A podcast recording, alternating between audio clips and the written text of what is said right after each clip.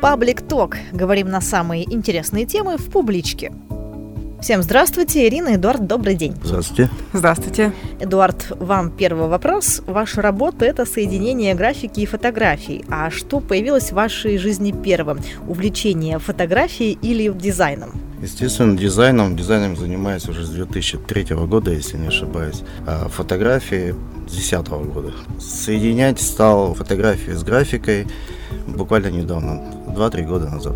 А вы помните свои первые дизайнерские работы? Они отличаются от нынешних? Конечно, отличаются, но, естественно, времена меняются, стили мода меняется, и вкус формируется. Дизайнер должен развиваться.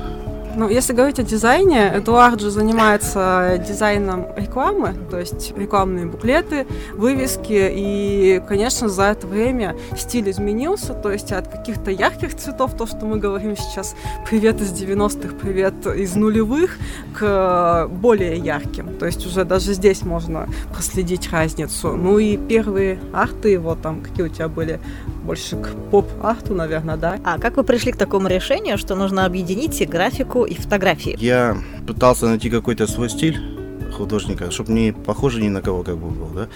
Естественно, нужны были эскизы. Эскизы художники обычно рисуют карандашом. Это такой классический подход. А у меня всегда под рукой мышка, компьютер. Зачем мне этот карандаш, когда я вполне могу что-то сделать на компьютере? У меня уже готовый материал, фотографии в различных стилях они были. Я пытался объединять их между собой. Сначала режимами прозрачности это я делал, то есть какие-то интересные вещи. Потом начал сгибать пластикой и что-то такое уже наклевывалось. А помните первую фотографию, которую соединили с графикой? Помню. Она у меня самая первая есть. Иринина самая любимая работа. А кто изображен на ней? Вообще я. Автопортрет. Да, ну просто я на себе как бы это все испытывал. Чтобы никого не обижать. Да, чтобы никого не обижать. Ну, себя вроде не обидел. Отношусь к себе самой иронии. Эта работа называется «Бесконечная карусель себя в себе» да. К названию работ мы еще вернемся. А вот при создании работ вы вдохновляетесь творчеством разных художников, в том числе Сальвадора Дали, и это легко заметить, глядя на ваше произведение.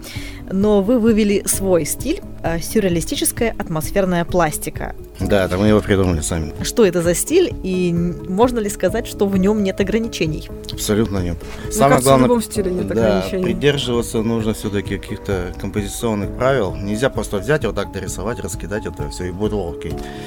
Естественно. А что такое пластика? В нашем понимании это использование таких вот инструментов программных, которые позволяют изгибать объекты вокруг осей, относительно себя, уменьшать, увеличивать. И, соответственно, в фантазии там просто миллион, может быть, вариаций только одного какого-нибудь участка этой фотографии. Миллион. И приходится на данном участке работы именно делать то, что композиционно правильно чтобы это смотрелось в итоге. Это очень тяжело на самом деле, потому что чем больше вариантов, тем тяжелее выбирать это все время. И, ну, это очень интересно. Многие сравнивают с Сальвадором Дали. На самом деле, если взять э, работы Сальвадора Дали, там нет ничего общего. У него совершенно другие цвета, они какие-то более приглушенные. У него какие-то совершенно другие персонажи. То есть если полистать прям все работы, а не смотреть там самые популярные, там те же часы, почему-то многие сравнивают именно с часами все остальное вообще не повторяется нисколько, и на самом деле это вот сравнение с Сальвадором Дали так случайно родилось. Про Эдуарда писал сайт «Хорошие новости», они его назвали Челябинским Сальвадором Дали, и вот когда мы весной делали выставку, мы сделали это фишкой, что Челябинский Сальвадор Дали маркетинг. открывает выставку. Кстати, самое смешное, что буквально вчера один наш общий знакомый сказал, говорит, а я вчера по радио про вас слышал, вот говорили, что Челябинский Сальвадор Дали выставку открывает. Мы новую шутку придумали, что это не я Челябинск, а Сальвадор Дали, а Сальвадор Дали каталонский Эдуард Фадюшин. Отличный маркетинговый ход. Ну вот, кстати говоря, о Каталонии. Вообще главным вдохновляющим фактором для вас является путешествие, насколько мы узнали. А как вы выбираете, куда отправиться?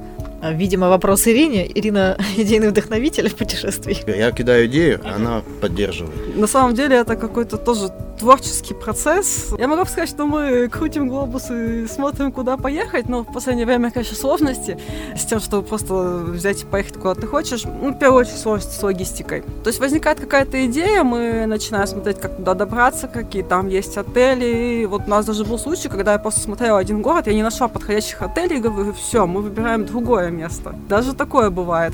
И перебираем, перебираем какие-то идеи и останавливаемся там на каком-нибудь уже десятом варианте. А как вы выбираете, куда отправиться? Вы уже были и в Евразии, и в Африке, и в Америке наверное, на всех континентах. Ну, кроме Австралии. И вот как вы решаете? Вот сегодня у меня настроение такое восточное, хочется в Китай. Или как? Первые поездки у нас были очень дальние, то есть мы ездили в Мексику, мы ездили в Бразилию и Аргентину. Это была одна поездка Бразилия-Аргентина. То есть смотрели, куда поехать подальше, пока есть возможность. И сейчас я понимаю, что мы бы вообще не осуществили эти поездки сейчас, потому что все очень сильно подорожало. То есть это тогда были ну, довольно немаленькие деньги, сейчас и подавно. За последний год мы посетили очень много стран бывшего Советского Союза. У меня на самом деле была давняя мечта объездить бывший Союз, но как-то старались куда-то подальше поехать. Здесь э, в связи с там, санкциями, в связи со сложностями перелетов решили посмотреть, потому что это ну, довольно интересная культура, и всегда это довольно легкие поездки, потому что нет каких-то языковых барьеров. Вот, мы съездили в Узбекистан, где повидались с моей давней знакомой. Я очень давно хотела с ней увидеться. Потом у нас была поездка в Киргизию, там она была немножко по делу. То есть уже поездки последние были немножко по делам, можно сказать. Мы через Киргизию делали визу в США, надеемся съездить этой осенью. Потом мы ездили в Болгарию, потому что нам нужна была западная прививка от коронавируса. Вот. Но их отменили, но тем не менее была очень замечательная поездка. Медицинский туризм. Да, медицинский туризм, можно сказать. Ну, в любом случае, очень хорошо съездили, я не жалею, почему эта поездка была как раз перед Рождеством, вот эта вот атмосфера Нового года. И последний раз мы ездили в Азербайджан, где мы делали выставку. Это была наша первая персональная выставка. Первая и сразу за рубежом. Первая и сразу за рубежом, да. У меня там живет знакомая, у нее есть небольшая галерея. Вот, мы туда съездили, тоже довольно много материала привезли, который воплотился в новый арт, и даже одна из этих картин будет представлена на выставке в библиотеке. А было ли такое путешествие, когда у вас изначально были опасения, связанные с какой-то страной, но потом они не оправдались, и все вышло очень здорово? Ну, наверное, Тут можно привести в пример Мексику. Причем мы ездили, ехали, конечно, с позитивным настроем. Мы прилетели в Канкун, это такой довольно туристический город, и оттуда мы решили поехать в столицу, в Мехико. И почему-то гид, которая с нами работала, э, так очень осторожно отнеслась, говорит, а вы вообще английский знаете, испанский знаете, там же опасно. Я, говорит, вообще боюсь там в метро спускаться. Я как-то немножко напряглась от этого. В последний момент думала, зачем мы это вообще все затеяли, еще начиталась всяких статей о том, что там могут у тебя что-то украсть, о том, что полиция там не помогает. Но на самом деле все прошло очень хорошо, очень замечательно, и Мехико это, наверное, один из моих любимых городов. Причем мы там были в то время, когда в России шел чемпионат мира по футболу. И они всей страной уехали, наверное, на чемпионат в Россию. Мексика большая, уехали не все, да. Там на главной площади у них такой просто огромный экран был, и все смотрели футбол тоже такая невероятная атмосфера именно по ту сторону чемпионата. Но вы не показывали особо, что вы за Россию болеете на всякий случай, да? К нам подошли какие-то журналисты, что-то у нас спрашивали, поскольку мы не знаем испанского. Да, мы, мы им что-то ответили, я даже не знаю, нас показали или нет, но это не был матч э, Мексика-Россия. Германия была. Мексика-Германия. Мексика-Германия. Из разочарований, наверное, вот для меня Бразилия стала разочарованием. Многие из нас, особенно девочки, выросли на бразильских сериалах, и мы думаем, что там такие живут сеньоры и сеньориты. На самом деле довольно бедное государство, и когда ты идешь по улице, видишь кучу бомжей, довольно страшное зрелище. Хотя никто на тебя не пытается напасть, но, видимо, мы как-то по-другому воспитаны. И... Но все равно предупреждают, что фотоаппарат держите аккуратнее подходит любой житель вот так вот убирай. Ну, вот один раз, по-моему, только было, ну, чтобы кто-то подходил. А что вы чаще всего фотографируете? Природа, люди, архитектура? А вообще все. Вот просто идешь, смотришь, ничего себе. Даже текстуры, все. Меньше всего памятники, люди, да, люди тоже. Но я пытаюсь их меньше фотографировать, потому что я не знаю реакции их. Они все аккуратно очень. А есть черные люди, которые темнокожие, которые в Европе живут, приезжают с Африки, они вообще сторонятся, они убегают просто. Типа, вот как раз видят они просто убегают. Поэтому я пытаюсь не подходить, не фотографировать, как наши многие известные блогеры, типа Варламова.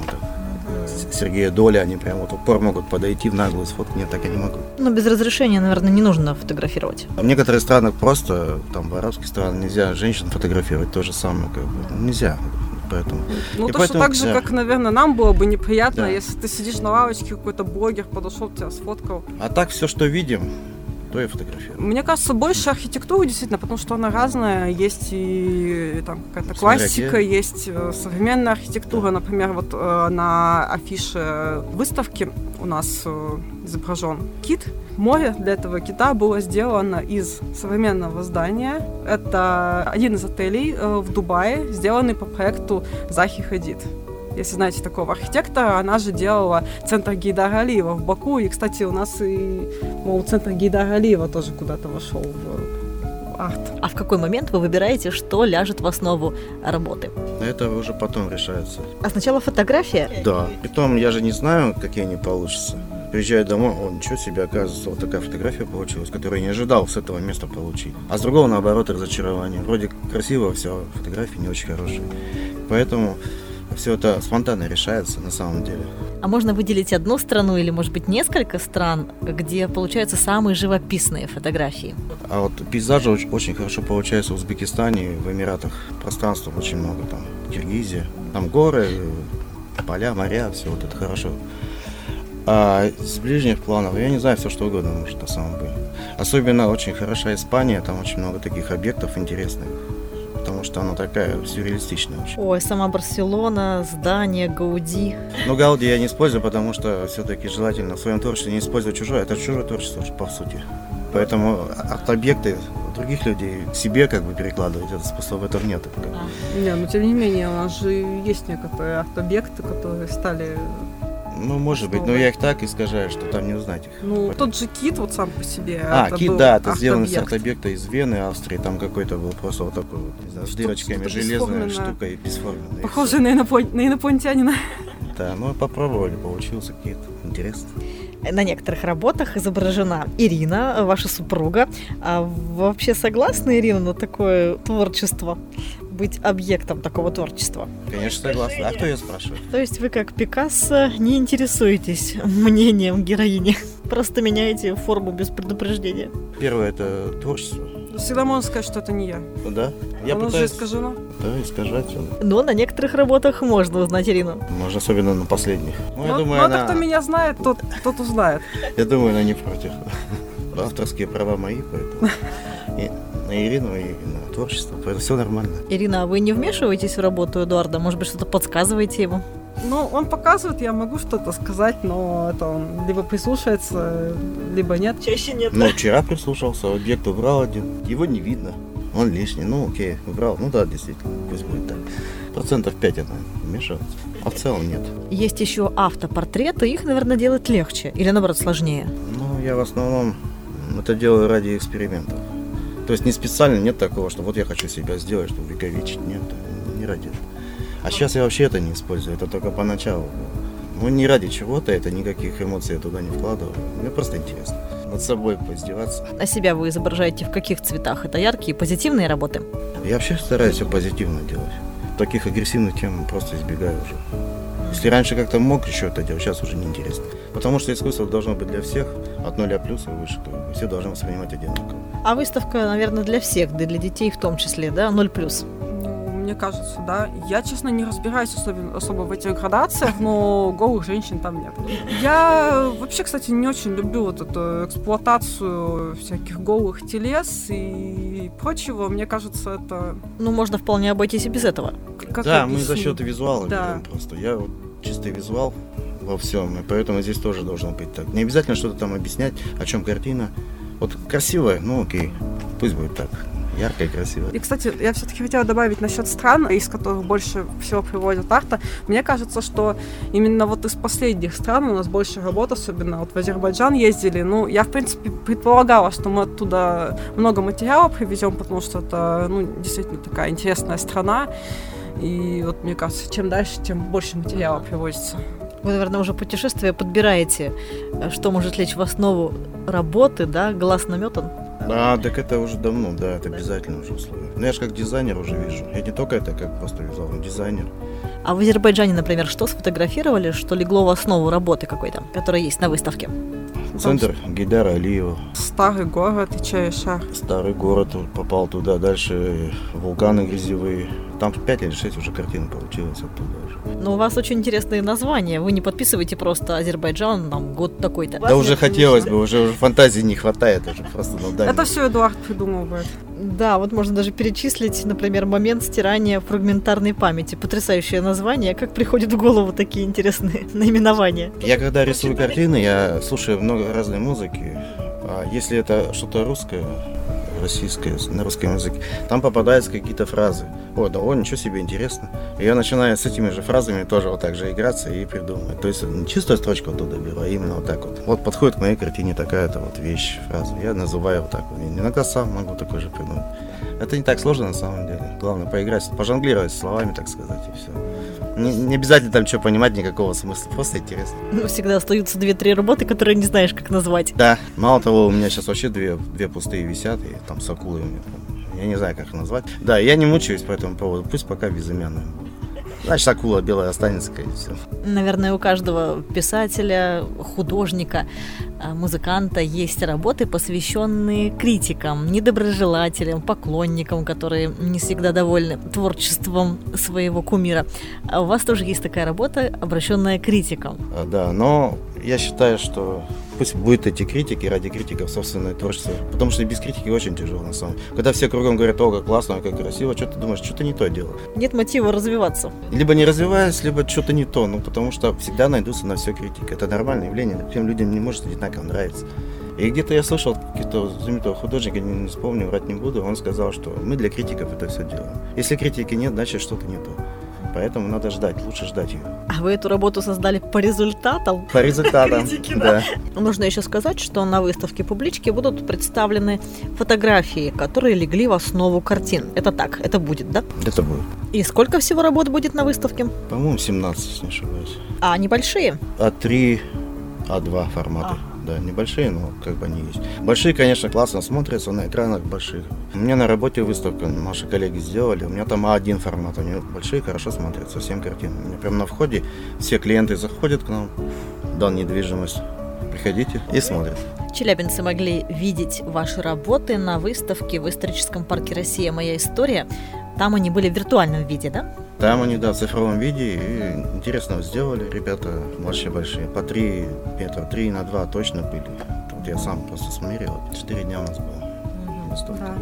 Ну, Очень на самом удачно. деле, очень, очень хорошо получилось. Я даже не ожидала, что такая хорошая будет эта передача, что они так будут еще двигаться немножко. Мне кажется, это сама выставка такая была, как перформанс.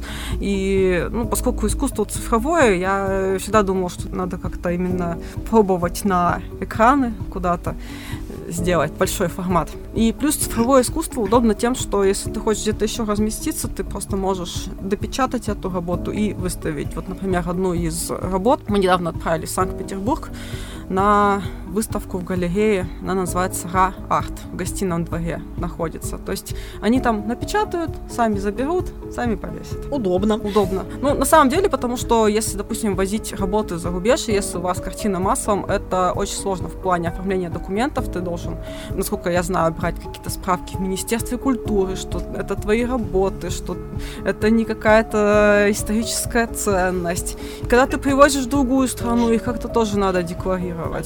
А получается, это у вас уже третья выставка. Ну, если брать персональные выставки, да. То есть мы еще там в нескольких выставках дистанционно тоже поучаствовали. Это и виртуальные выставки были, и вот как просто если мы отправляли работы. Причем первая выставка на Новосибирске в 2020 году была со- совершенно по другому арту. То есть я раньше еще рисовал иллюстрации, тематики. Они меня нашли и попросили. Кого приглашаете на выставку, кого хотите видеть, кому это будет интересно? Ну, на самом деле мы приглашаем всех челябинцев и гостей города познакомиться с нашим творчеством. Ну и, конечно, мы рассылаем сейчас приглашение всем нашим друзьям. У нас на самом деле очень много знакомых. Это люди из разных сфер. Я думаю, что всем будет интересно посмотреть, интересно встретиться. Ну что ж, тогда встречаемся на открытии выставки 23 июня в 18.00 в публичной библиотеке. Приходите. Ирина Эдорд, спасибо за интервью. Спасибо.